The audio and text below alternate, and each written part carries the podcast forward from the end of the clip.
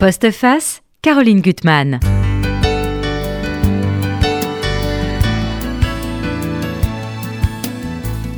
Bonjour et bien vous êtes bien dans ce postface de rentrée. Ça n'est pas encore Caroline, elle ne rentrera qu'à la fin du mois, donc j'ai encore le plaisir de présenter cette émission et j'ai la chance d'accueillir euh, un des livres de la rentrée que je préfère, enfin plutôt son auteur, mais son livre.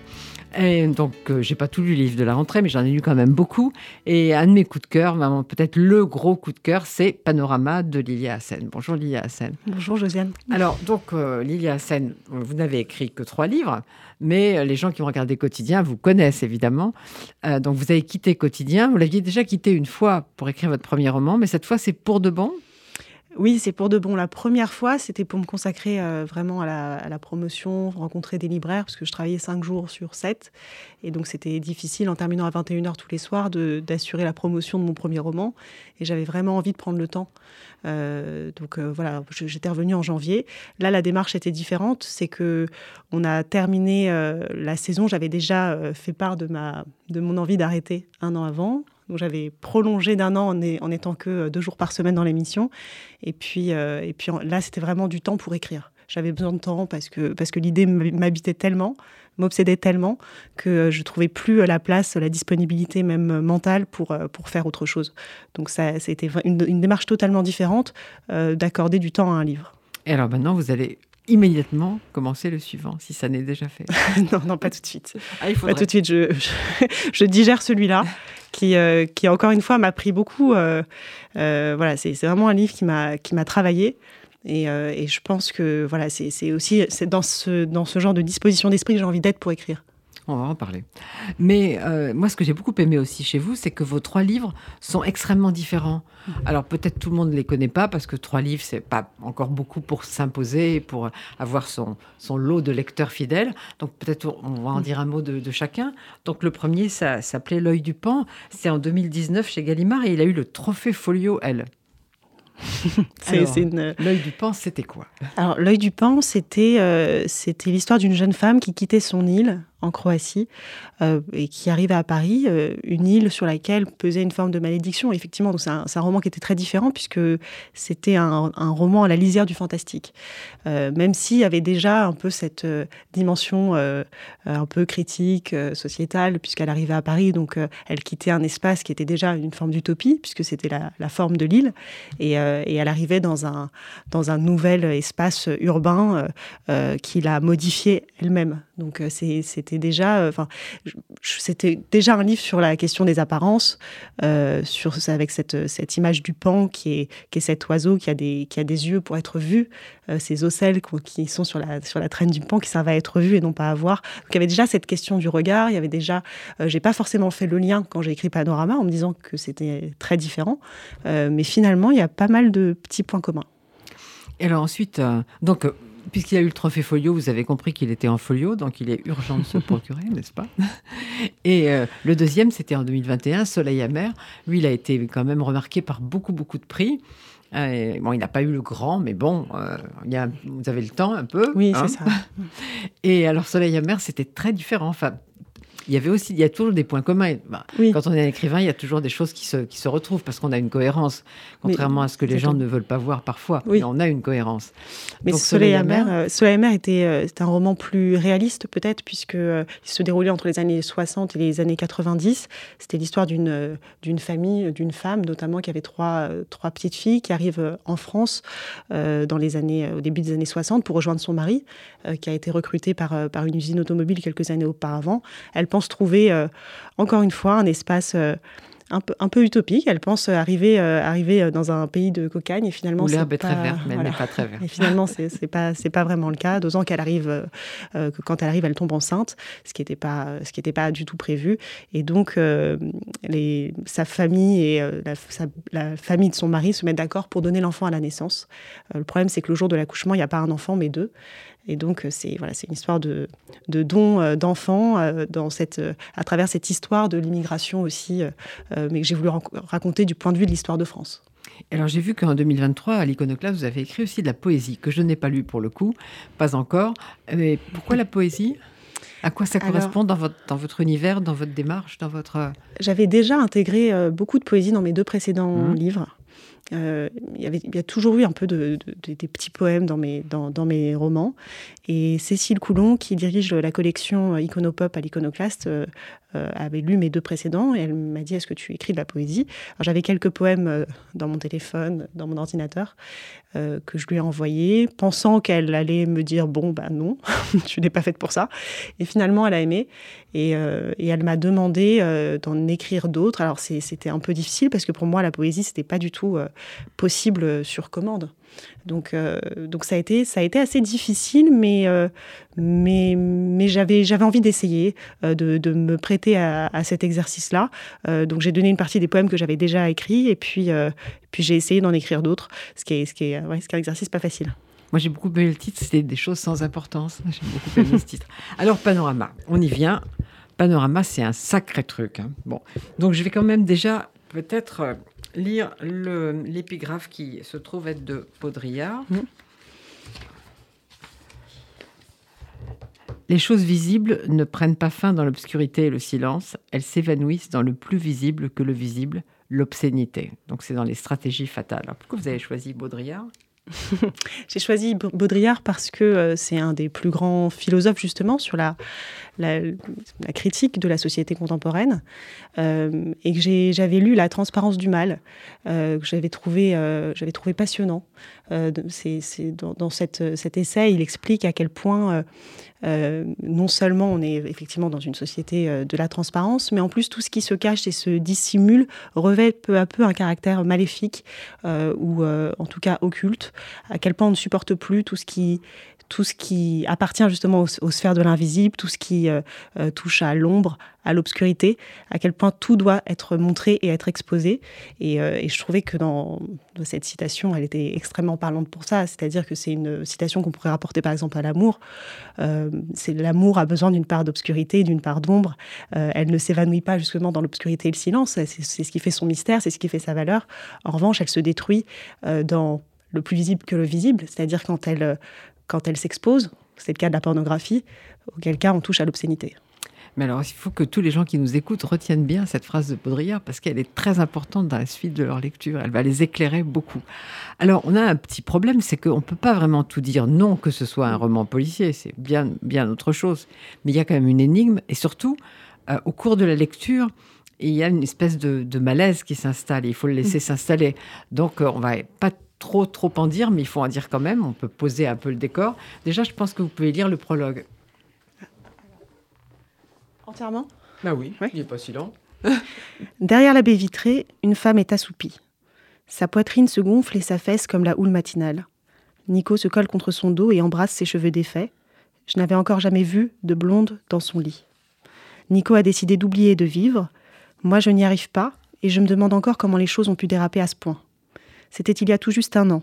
Une famille a disparu, là où personne ne disparaissait jamais. On m'a chargé de l'enquête et ce que j'ai découvert au fil des semaines a ébranlé toutes mes certitudes. Il ne s'agissait pas d'un simple fait divers, mais d'un drame attendu, d'un mal qui irradiait tout un quartier, toute une ville, tout un pays, l'expression soudaine d'une violence qu'on croyait endormie. Mais avant de vous raconter cette histoire, il me faut remonter le temps, car aucun des événements du 17 novembre 2049 ne peut être compris si l'on ignore ce qui s'est produit ici 20 ans auparavant, quand nos villes, qui furent des jungles, sont devenues des eaux. Alors, donc, on, est, euh, on est en 2050. Il s'est passé quelque chose de très important dont on va parler en 2049. Mais tout ça est lié à quelque chose qui s'est passé en 2029 et qui s'appelait notamment la Revenge Week, qui est une sorte de révolution.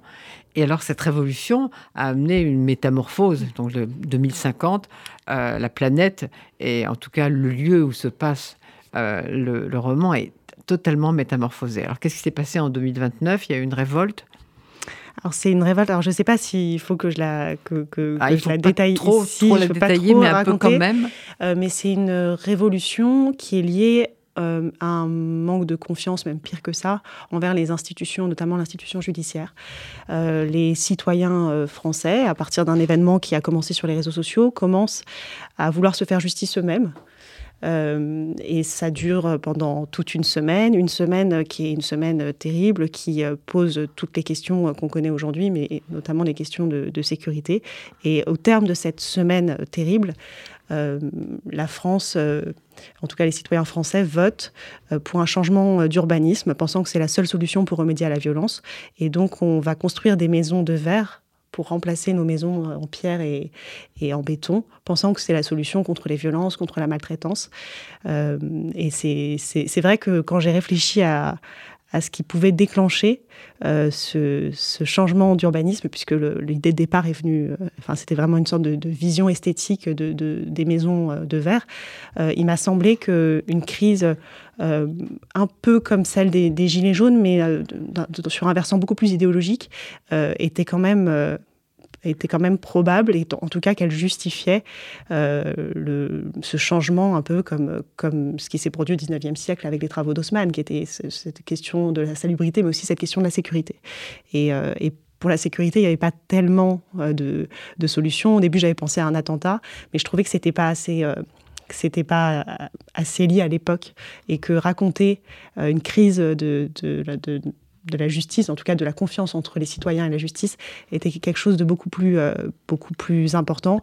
Et le, nombre de faits divers qu'on entend et les réactions à ces faits divers, euh, que ce soit les affaires euh, MeToo, que ce soit des affaires de pédophilie, etc., toutes ces réactions-là me font penser que cette crise est très profonde et qu'elle pourra demain déboucher sur ce genre de, ce genre de vengeance populaire alors justement, comme j'ai prononcé le mot de 2050, on pourrait penser que c'est un roman d'anticipation, ce que c'est d'une certaine manière, mais surtout ça en dit beaucoup sur la société actuelle, sur ces dérives qui, au fond, dans ce, dans ce livre, ont été poussées à l'extrême.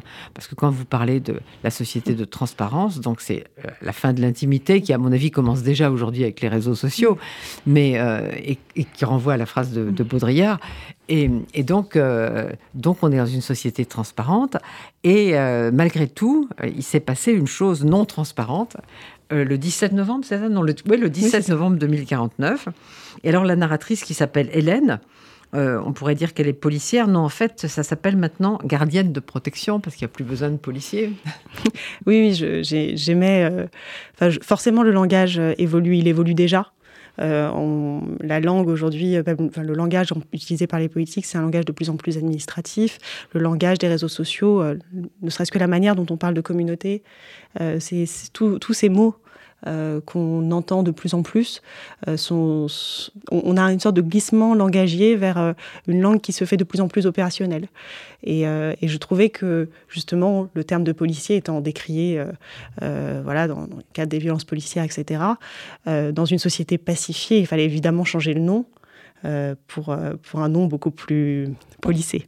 Les gardiennes de protection, on se demande ce qu'elle a à protéger parce que, bon, par exemple, la dénonciation, qui est un sport mmh. que les Français ont malheureusement mmh. beaucoup pratiqué, euh, n'est plus utile puisqu'on voit tout.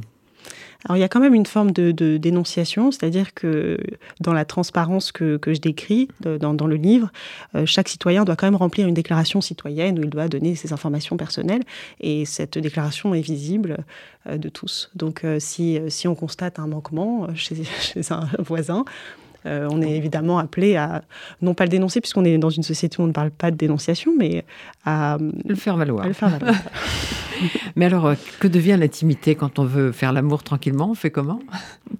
Alors, Parce qu'il y a toujours des petits moyens quand même. J'ai trouvé une solution dans le livre. Alors au, début, je me suis vraiment posé la question, euh, puisque ce que Baudrillard décrit, dans, bah, notamment dans la, citation que j'ai placée en exergue, c'est une société de la pornographie. Donc je, je m'étais vraiment posé la question. Je me suis après tout peut-être qu'en 2049, euh, avoir des relations sexuelles euh, euh, derrière les baies vitrées de, sa maison, ce sera vu comme quelque chose de très naturel, poussé par des mouvements écologistes qui considèrent que c'est la nature de l'homme. Donc voilà, j'ai pensé, j'avais pensé à ça. Et puis je me suis dit que Peut-être que dans certains quartiers, effectivement, ce serait possible. Il resterait des peines à jouir ce voilà. ce serait possible, mais mais qu'on ne pouvait pas étendre ce, système, voilà, à des familles un peu plus traditionnelles. Et donc, il fallait un, un système qui, encore une fois, était était ambigu euh, et en même temps très, très froid. Qui est ce système de, de lit, de lit sarcophage. Non, parce qu'il faut dire qu'il y a beaucoup d'humour quand même dans ce, dans ce livre. C'est pour ça que je voulais en arriver là. Est-ce que vous pouvez décrire ce qu'on fait si on veut faire l'amour tranquillement? Parce que c'est quand même énorme. Alors, quand, si on veut faire l'amour tranquillement, on achète une sorte de caisson qui ressemble un peu à un tombeau, mais, mais une sorte de caisson. et on doit appuyer chacun à notre tour sur un bouton de consentement pour que le caisson s'ouvre et que voilà et puis puis il se referme puisque voilà c'est je, je, me disais que les relations sexuelles il fallait quand même préserver une forme une forme d'intimité mais que c'était dangereux. L'intimité est une notion dangereuse dans le monde que je décris et donc euh, il fallait quand même un élément de sécurité qui est ce bouton euh, qu'on trouve à la fois à l'extérieur et à l'intérieur on n'est quand même pas obligé de prévenir les voisins qu'on va s'enfermer dans le caisson. Non mais ils le voient. mais ils le voient. Donc, ouais, déjà. Alors, ce qu'il faut dire aussi, c'est que cette fameuse Hélène, elle a quand même une vie privée. Et que la vie privée, finalement, elle est peut-être pas tellement différente des, des, autres vies privées. Il y a des problèmes, mmh. euh, des problèmes de d'entente, de comportement. De... C'est une vie privée qui est encore une fois complètement euh, abîmée par cette transparence. Euh, c'est Gabriel Garcia Marquez qui disait que chaque, chaque être humain avait, avait trois, trois vies, une vie publique, une vie privée et une vie secrète. Et elle, elle développe sa vie secrète au cours du, au cours du roman. Euh, mais euh, la partie privée, c'est une partie qui est complètement hypocrite, où on, a appris à s'engueuler avec le sourire. Mais c'est un peu ce qu'on voit sur les réseaux sociaux. C'est, on ne voit que des sourires, on ne voit que des gens heureux, on ne voit que des gens qui passent des vacances. Voilà, l'été, l'été se termine. Euh, j'ai l'impression d'avoir vu les mêmes photos partout, parce qu'il y a une forme en plus d'uniformisation de, la photo de vacances. donc c'est voilà, il y a ce, système qui est quand même qui est quand même mis en place de la société positive, de la société du, bonheur partagé. Euh, mais euh, derrière tout ça, euh, finalement, son, mari ne la supporte plus parce que précisément, elle a, souhaité un jour euh, cette forme de transparence dans son couple. Et c'est quelque chose, c'est un réflexe naturel, c'est qu'on a envie parfois de savoir. Euh, mais je me suis demandé en écrivant ce livre ce qu'on perdait aussi, à trop savoir, à, à, trop maîtriser, à trop contrôler. Et notamment dans les relations amoureuses, c'est, ça me semble assez catastrophique c'est que plus, en fait, plus elle enquête, plus elle prend ses distances mmh. par rapport à cette, à cette société, à ce fonctionnement social. Alors, il y a le quartier chic, qui s'appelle Paxton. Alors, il faut un petit peu décrire ce quartier, parce que quand même, ça, on n'a pas envie d'y vivre, hein, franchement. À Paxton, c'est le quartier, euh, euh, c'est ce que, ce que je décris dans le livre, mais c'est un quartier où, où l'argent règne en maître, euh, mais c'est un quartier en même temps d'extrême bienveillance, euh, ce mot de bienveillance qui me fait toujours un peu sourire. Mais euh, ce, voilà, le quartier de la, de la, bienveillance, un quartier où tout est un peu lissé, c'est un peu la Villa Montmorency poussée. C'est ce que j'allais vous dire, on avait la, on avait la même imaginaire, c'est incroyable. je pense qu'on a vu la même chose. Je vais vous dire, c'est la Villa Montmorency étendue, euh, étendue non, sur une, presque une ville entière. C'est ça, c'est un espace de bons sentiments, mais quand même coupé des autres. Pour ceux qui ne sont pas à Paris, il faut que je leur dise quand même que la Villa Montmorency, c'est un, un, petit endroit assez petit dans Paris, mais réservé à des très très riches. Oui, mais des très riches qui en même temps, euh, euh, voilà, qui en même temps prônent des valeurs de tolérance et d'ouverture. Donc c'est ce qui me, c'est ce qui m'amusait aussi, c'était de voir à quel point euh, dans ce quartier, euh, voilà, on paye bien les nounous, mais en même temps la manière dont on en parle, c'est très méprisant. Euh, enfin, toutes ces contradictions euh, euh, qu'on voilà qu'on qu peut entendre quand quand on a fréquenté ça, certains milieux. et donc voilà, donc il y a ce quartier qui est, qui est Paxton et dans lequel va se produire la disparition d'une famille qui est une famille un peu un peu différente, précisément parce qu'elle a une part une part de, de mystère qu'elle entretient.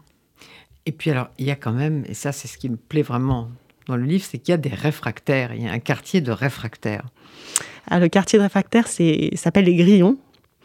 Euh, je me suis inspirée d'une fable de, de Florian. Euh, la fameuse phrase pour vivre heureux, euh, vivons cachés.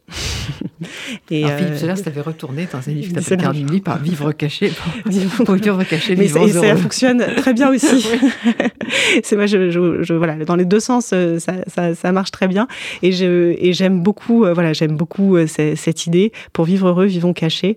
Et mais c'est mais cette ce choix ne se fait pas à n'importe quel prix. C'est-à-dire que dans une société de la responsabilité individuelle, euh, refuser de vivre dans la transparence c'est prendre un risque inconsidéré pour ses enfants, c'est être euh, culpabilisé euh, euh, d'avoir fait ce choix, c'est donc renoncer à certains droits, notamment les, les, ambulances ne viennent pas, la police n'intervient pas, et surtout c'est accepter une forme de surveillance, en tout cas dans les rues, non pas pour pour les protéger eux, mais pour que les quartiers comme les Grillons, les quartiers périphériques, que ces quartiers-là soient quand même protégés de ces de ces sauvages entre guillemets, ces, ces gens qui tiennent à leur liberté. Oui, et puis pour, ce que, pour qu'ils ne viennent pas à Paxton polluer, Exactement. polluer la bienveillance. Tout à fait. Alors moi, un de mes personnages préférés, il s'appelle Pablo. C'est qui Pablo? Alors Pablo, c'est euh, c'est le c'est le père enfin le père de, de, de l'homme qui a disparu. Le père d'un disparu. Parce qu'en fait, c'est une famille entière qui a disparu, c'est-à-dire le père, la mère et, un leur, fils. Voilà, leur petit garçon de 8 ans. Et Pablo, c'est euh, la figure du, du grand-père qui est... Euh, réfractaire. Qui est, oui, complètement euh, réfractaire, qui est un homme qui aime la chasse. Enfin, il a à peu près tous les défauts de, de l'époque dans laquelle nous vivons. Et, et moi aussi, j'aime beaucoup Pablo parce que parce que c'est quelqu'un qui a qui a par exemple une bibliothèque chez lui. Euh, ce qui, mais en fait, ce qui est déjà un peu le cas aujourd'hui, c'est que moi, je, je, vois quand je vais chez des amis de plus en plus souvent, euh, je constate l'absence de livres.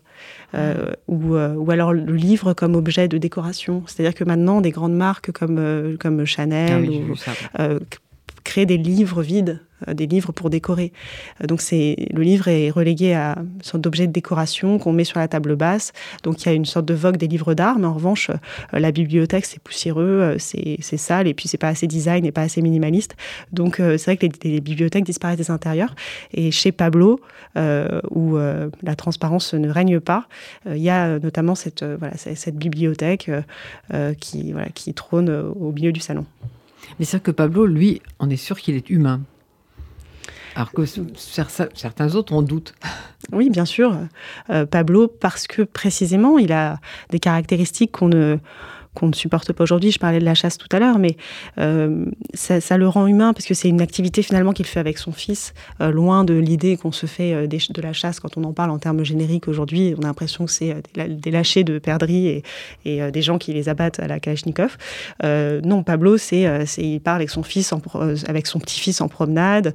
donc il est dans un rapport beaucoup plus justement cette, manière de, s'isoler aussi des convenances des conventions, euh, de protéger euh, euh, une vie intime et en même temps pleine de, pleine de bon sens. moi, je, je, c'est un personnage que j'aime beaucoup aussi pour ça.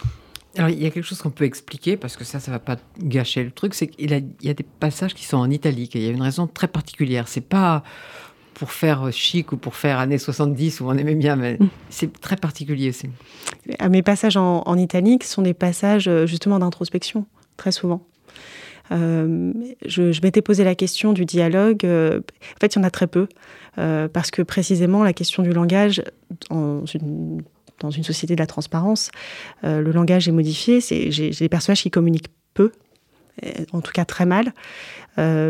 Mais euh, par exemple le personnage d'Hélène, plus le temps passe, plus elle est dans une forme d'introspection, plus elle euh, se charge, enfin cette vie intérieure se, remplit, donc plus il y a d'italique.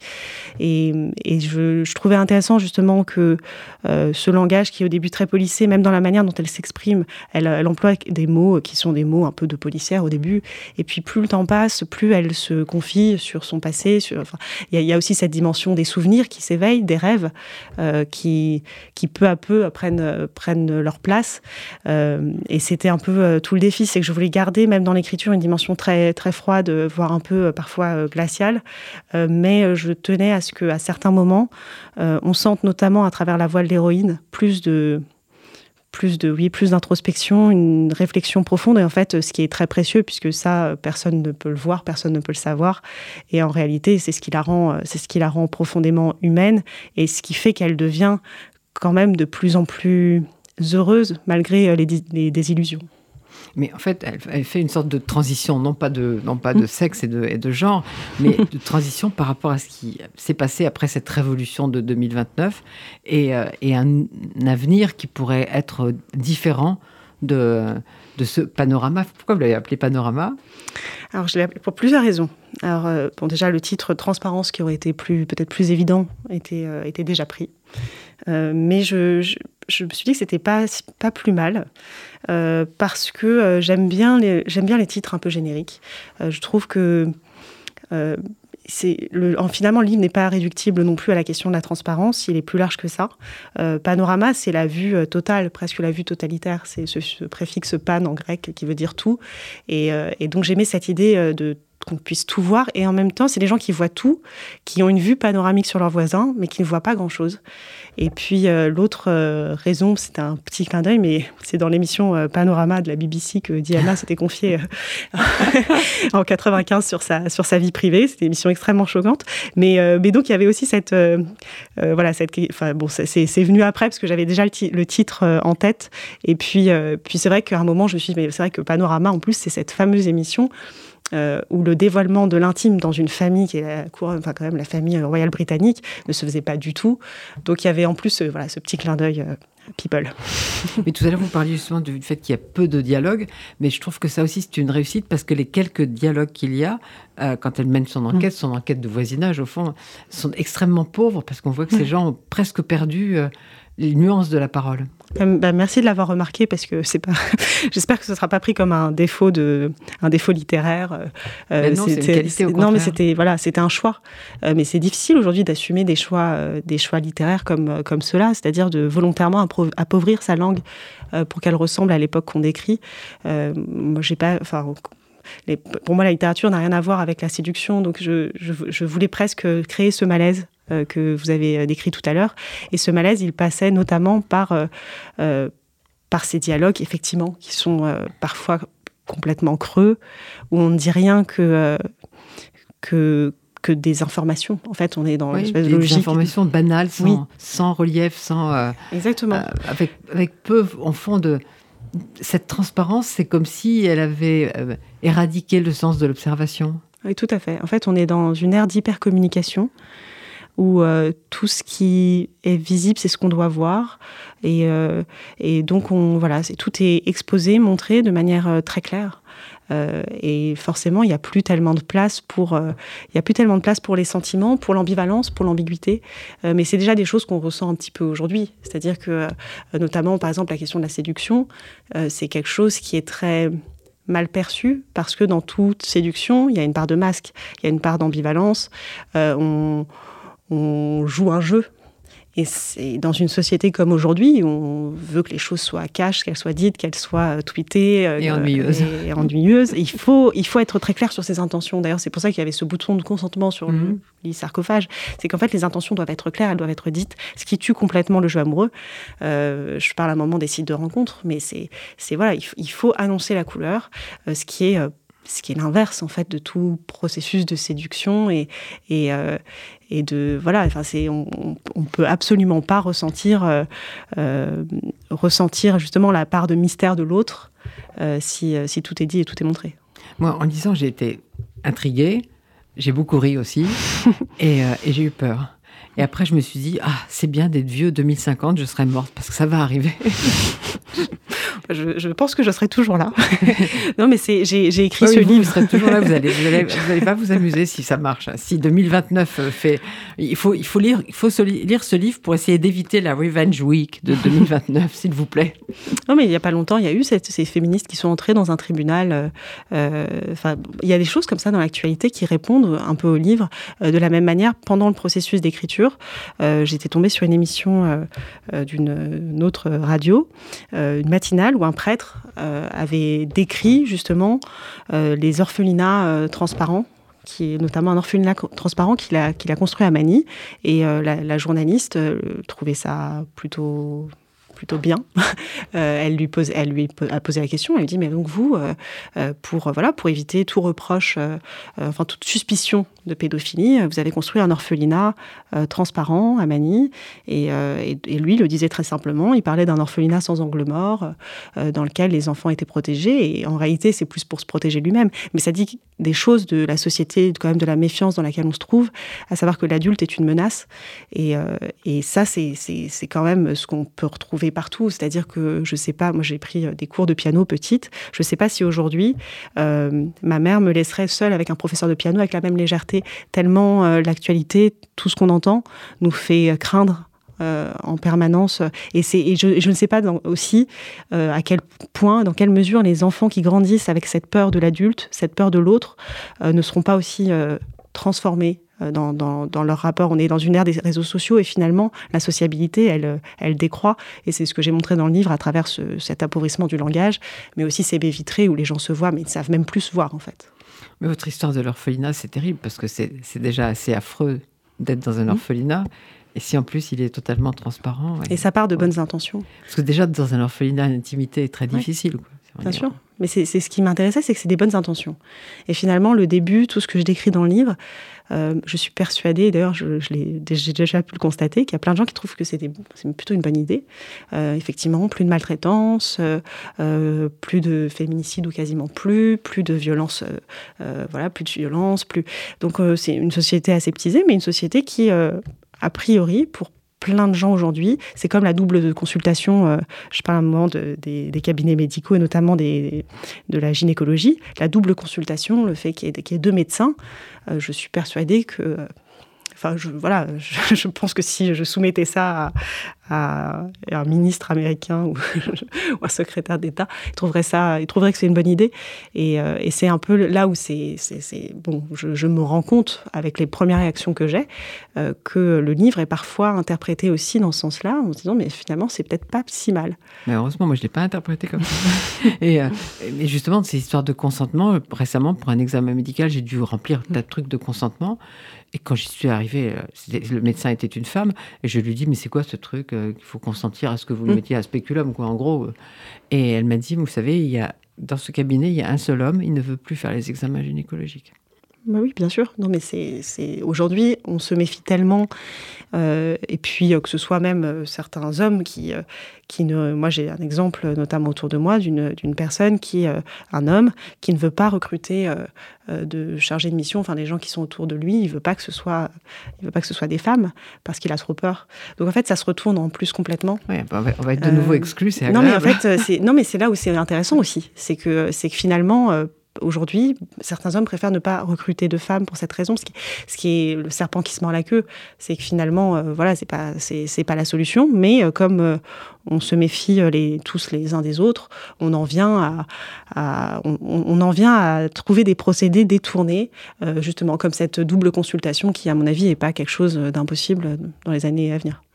En tout cas, c'est bien la preuve que c'est un livre sur aujourd'hui aussi. Sur aujourd'hui aussi. Ah oui, Alors, il y a un personnage dont on n'a pas parlé, qui est assez intrigant quand même, c'est Nico. Ah oui, l'ami de, de l'enquêtrice, son collègue, euh, qui, est, qui est un personnage justement qui, euh, qui lui, euh, bah, a quand même renoncé à l'amour d'une certaine manière et qui se perd dans des relations sexuelles dans son, dans son lit sarcophage. c'est un personnage que que j'aime bien parce qu'il est quand même un peu décalé. Euh, il, même dans la manière euh, de, s'habiller, de, il, il est un peu à côté de la plaque et, euh, bon. Et le fait de pas, qu'il ne corresponde pas à l'uniformisation aussi qu'on attendrait de lui, en fait un personnage quand même attachant. Oui, moi je l'aime beaucoup parce qu'il est, il a, accepté, il a accepté cette société, mais sans l'accepter totalement. C'est-à-dire qu'il a, au lieu de faire bah, comme, il, aurait dû faire, une, famille, euh, bon, il multiplie les histoires, il n'arrête pas d'appuyer sur le mm. bouton et de, fermer le sarcophage. Et surtout qu'au début, il veut pas. Il veut pas participer à tout ça. Euh, et c'est finalement euh, par une forme de pression sociale qu'il en vient à, accepter la transparence. Et c'est sûr que la période même du, Covid m'a forcément euh, euh, inspiré euh, parce que ça a été une période où les relations, nos relations sociales, familiales, amicales, nous influençaient énormément.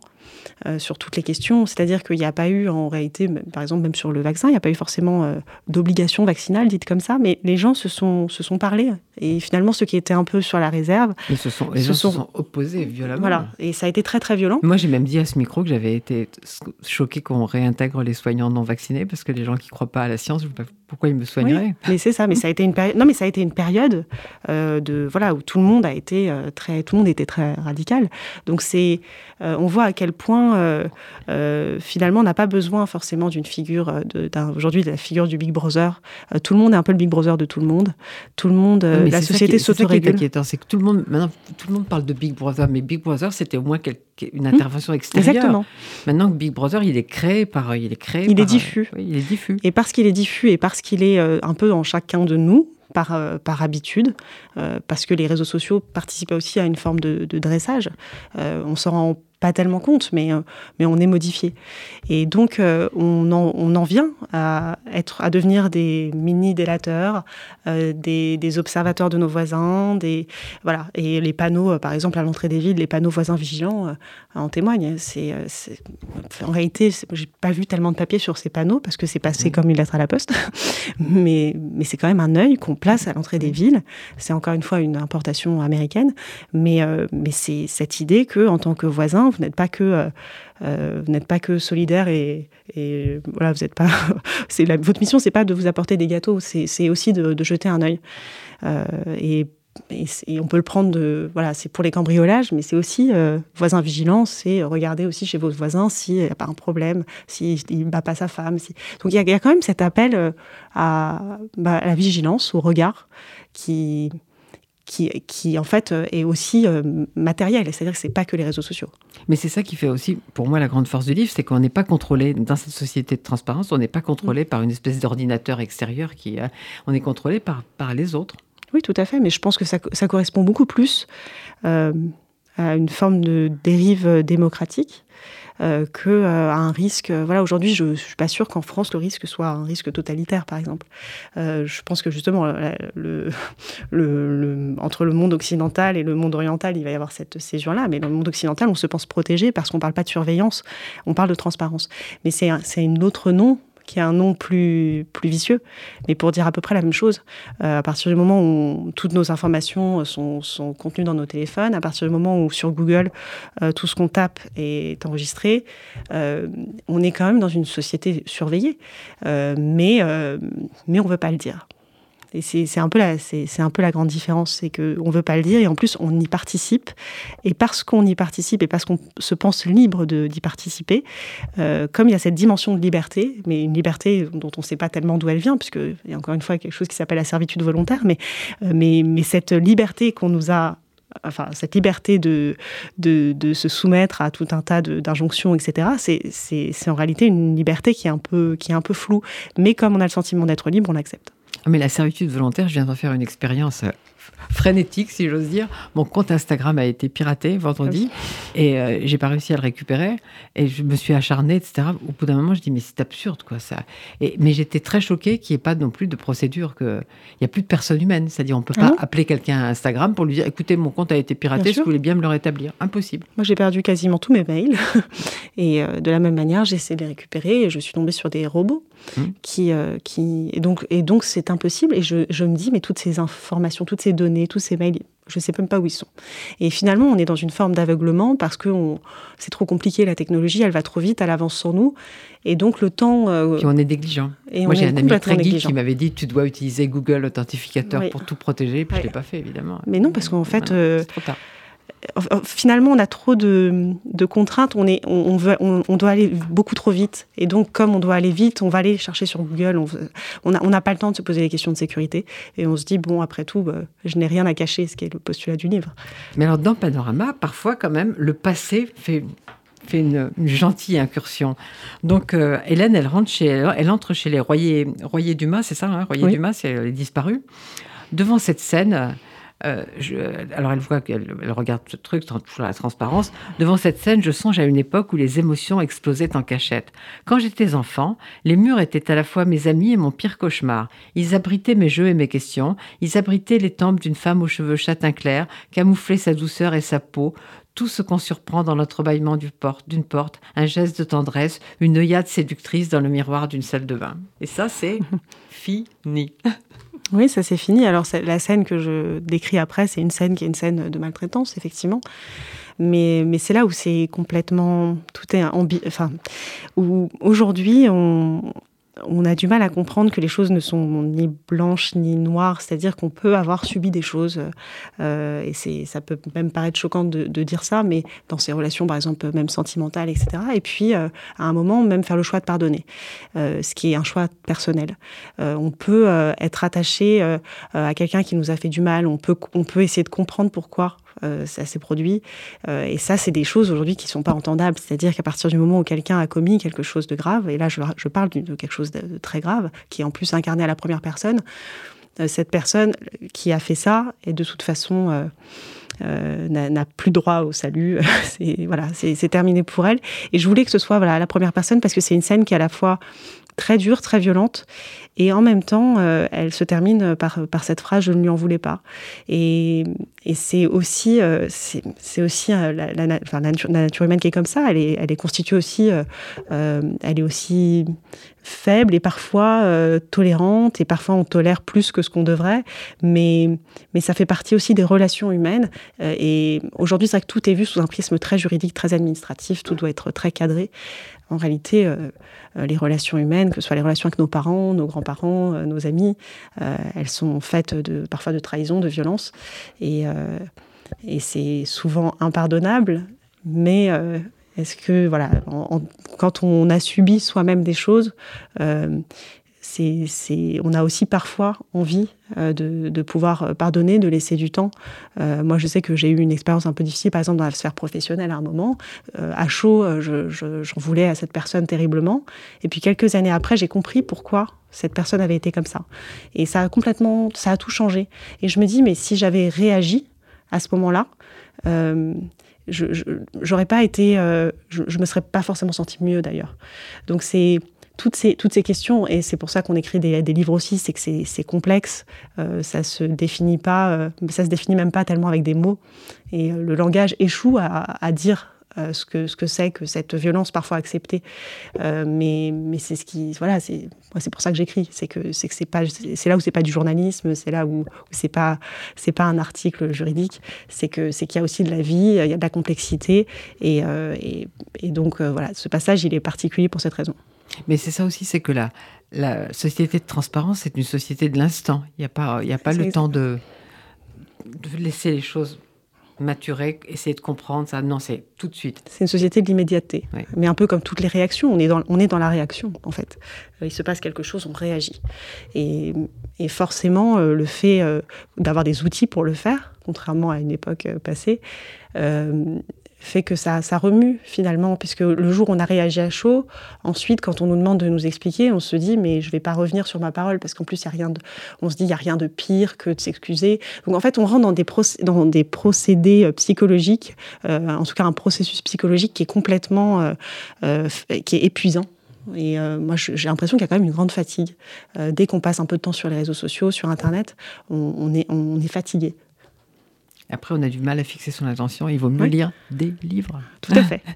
Alors là, on aborde une, une, partie très compliquée parce que c'est la deuxième partie qui se passe sept mois plus tard. On est donc en 2050 cette fois. Et alors là, il faut pas trop quand même en dire. En tout cas, on a quand même retrouvé.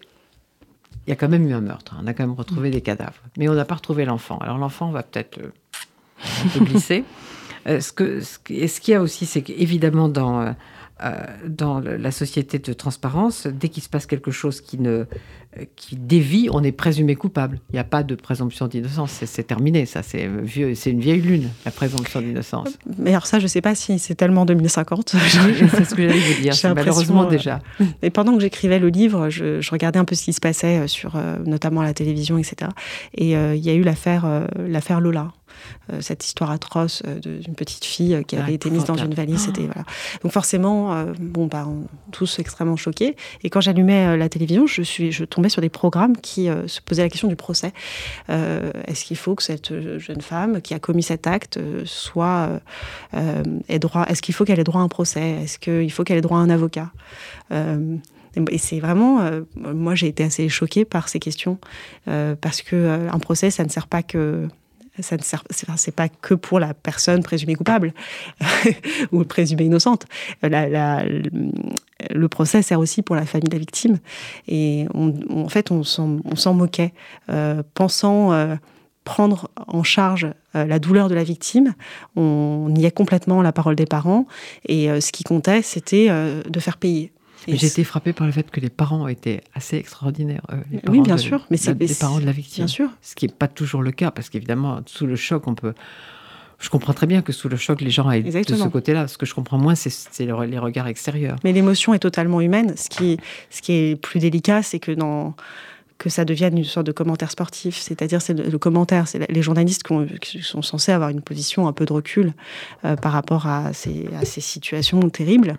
Euh, entre eux-mêmes dans le jeu de l'émotion avec, euh, avec les téléspectateurs. Euh, ils créent des sondages. le sondage dont je parle dans le livre, je, le pousse, mais c'est déjà un peu le cas à la télévision aujourd'hui. Il y a des sondages pour, sur des questions aussi graves que celle-ci. Et, et, donc, voilà. Il y a toujours cette idée, il faut rétablir la peine de mort pour les crimes graves, mais on va pas, on va pas, pas même quand la peine de mort existait, elle n'était pas instaurée pour un vol de bicyclette quand même. Donc c'est absurde ce, ce propos. Oui, et puis surtout, euh, c'est pas parce qu'il y a la peine de mort qu'il n'y aura plus de crimes. Les États-Unis restent, reste le pays où il y a, je pense, le plus, enfin, en tout cas un des pays du monde où il y a la plus grande criminalité, euh, malgré la peine de mort. Donc euh, c'est même pas tellement dissuasif les, arguments qui sont euh, qui sont utilisés. Bon là c'est pas le débat, mais les, les, arguments utilisés ne tiennent pas la route.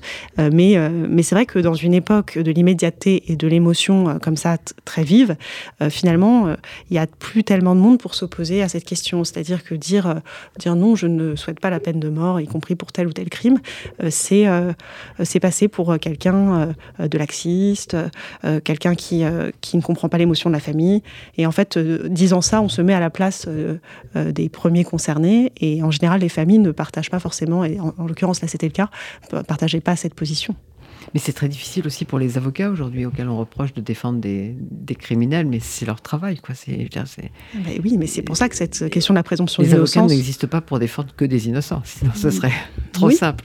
Et puis cette question de la présomption d'innocence, elle est, elle est, elle est essentielle parce que, euh, parce que les erreurs judiciaires sont toujours possibles et que et moi j'ai renversé le, la, fameuse phrase euh, de, de, Voltaire euh, il vaut mieux un, innocent en liberté que, que mille coupables en, en, prison et inversement. Enfin, j'ai, Et, et c'est vrai qu'aujourd'hui on pense, on considère qu'il vaut mieux mettre ah quelqu'un d'innocent en prison que d'avoir un coupable en liberté. Donc c'est vrai que ça, c'est une chose qu'on entend. Euh, c'est bon, voilà, de toute façon, il n'y a pas de fumée sans feu. Et puis, euh, et puis, et puis euh, voilà, il ne faut pas prendre de risques. donc on est plus dans cette démarche-là, ce, qui est, ce qui est quand même Enfin, ce, qui, change énormément la, question, euh, les questions de droit. Et les questions de droit, aujourd'hui, elles sont partout, elles sont prises en charge sur les réseaux sociaux. Euh, et euh, effectivement, sans qu'on ait lu le dossier, sans, avoir ce temps d'instruction qui est nécessaire à l'enquête, c'est assez dangereux. Mais ce que moi je trouve magnifique dans Panorama, c'est qu'on est pris dans cette enquête, on est prise dans ce, dans ce malaise qui monte, qui monte. Après, on, va du côté des réfractaires, on se dit, oh, on respire un petit peu de ce côté-là. Mais non, c'est quand même très contrôlé, très encadré. Et puis moi, quand j'ai refermé le livre, je me suis dit, mais c'est terrible, parce que finalement, la seule chose qui reste, à, part le personnage de Pablo et, les réfractaires, la seule chose qui reste vraiment humaine à Paxton, c'est le crime. mais tout à fait. Alors c'est aussi... Euh, c'est pour ça que le livre, derrière cette fausse simplicité que j'ai essayé d'instaurer par l'écriture, euh, finalement, il y, a, quand même, je pose quand même des questions qui peuvent être un peu, un peu plus euh, dérangeantes, euh, et notamment une, question, euh, je crois que c'était Baudrillard qui l'a posée aussi, de la part de violence nécessaire dans une société. C'est quelque chose qu'on ne veut pas entendre aujourd'hui, euh, mais tout comme en politique, est-ce qu'il est n'y a pas une part de corruption nécessaire euh, pour euh, que la vie politique se poursuive? Est-ce qu'une politique totalement transparente, à partir du moment où la politique est pleine d'enjeux stratégiques et donc comporte des parts de secret, est-ce qu'une politique complètement transparente ne deviendrait pas une, théâtrocratie, enfin une sorte de mise en scène euh, dans laquelle il ne se passerait plus rien, il ne se produirait plus rien. Et donc, c'est des questions qui sont euh, qu'aujourd'hui on, on, a du mal à poser parce que euh, parce qu'évidemment on voudrait la tolérance zéro, la violence zéro, la corruption zéro, mais et savoir la météo le jour de sa mort. Exactement, mais à quel prix? Et puis en fait, voilà, que faut-il faire pour en arriver là? Mais justement, alors moi je trouve que si on veut combattre les dérives de la société actuelle, il faut lire ce roman parce que d'abord c'est un excellent roman. Ensuite, il est extrêmement bien écrit. Euh, on ne peut pas s'arrêter de le lire. On s'inquiète. On se dit qu'il faut faire quelque chose. Et il parle de 2050, mais en parlant de 2050, il parle beaucoup d'aujourd'hui. Donc, Panorama de Lilia Hassed, si vous ne le lisez pas, je vais faire, comme Bernard Pivot, je vous le rembourse. Mais euh, je pense que j'aurais jamais besoin de le rembourser. Merci beaucoup, Lilia Hassed. Merci à vous.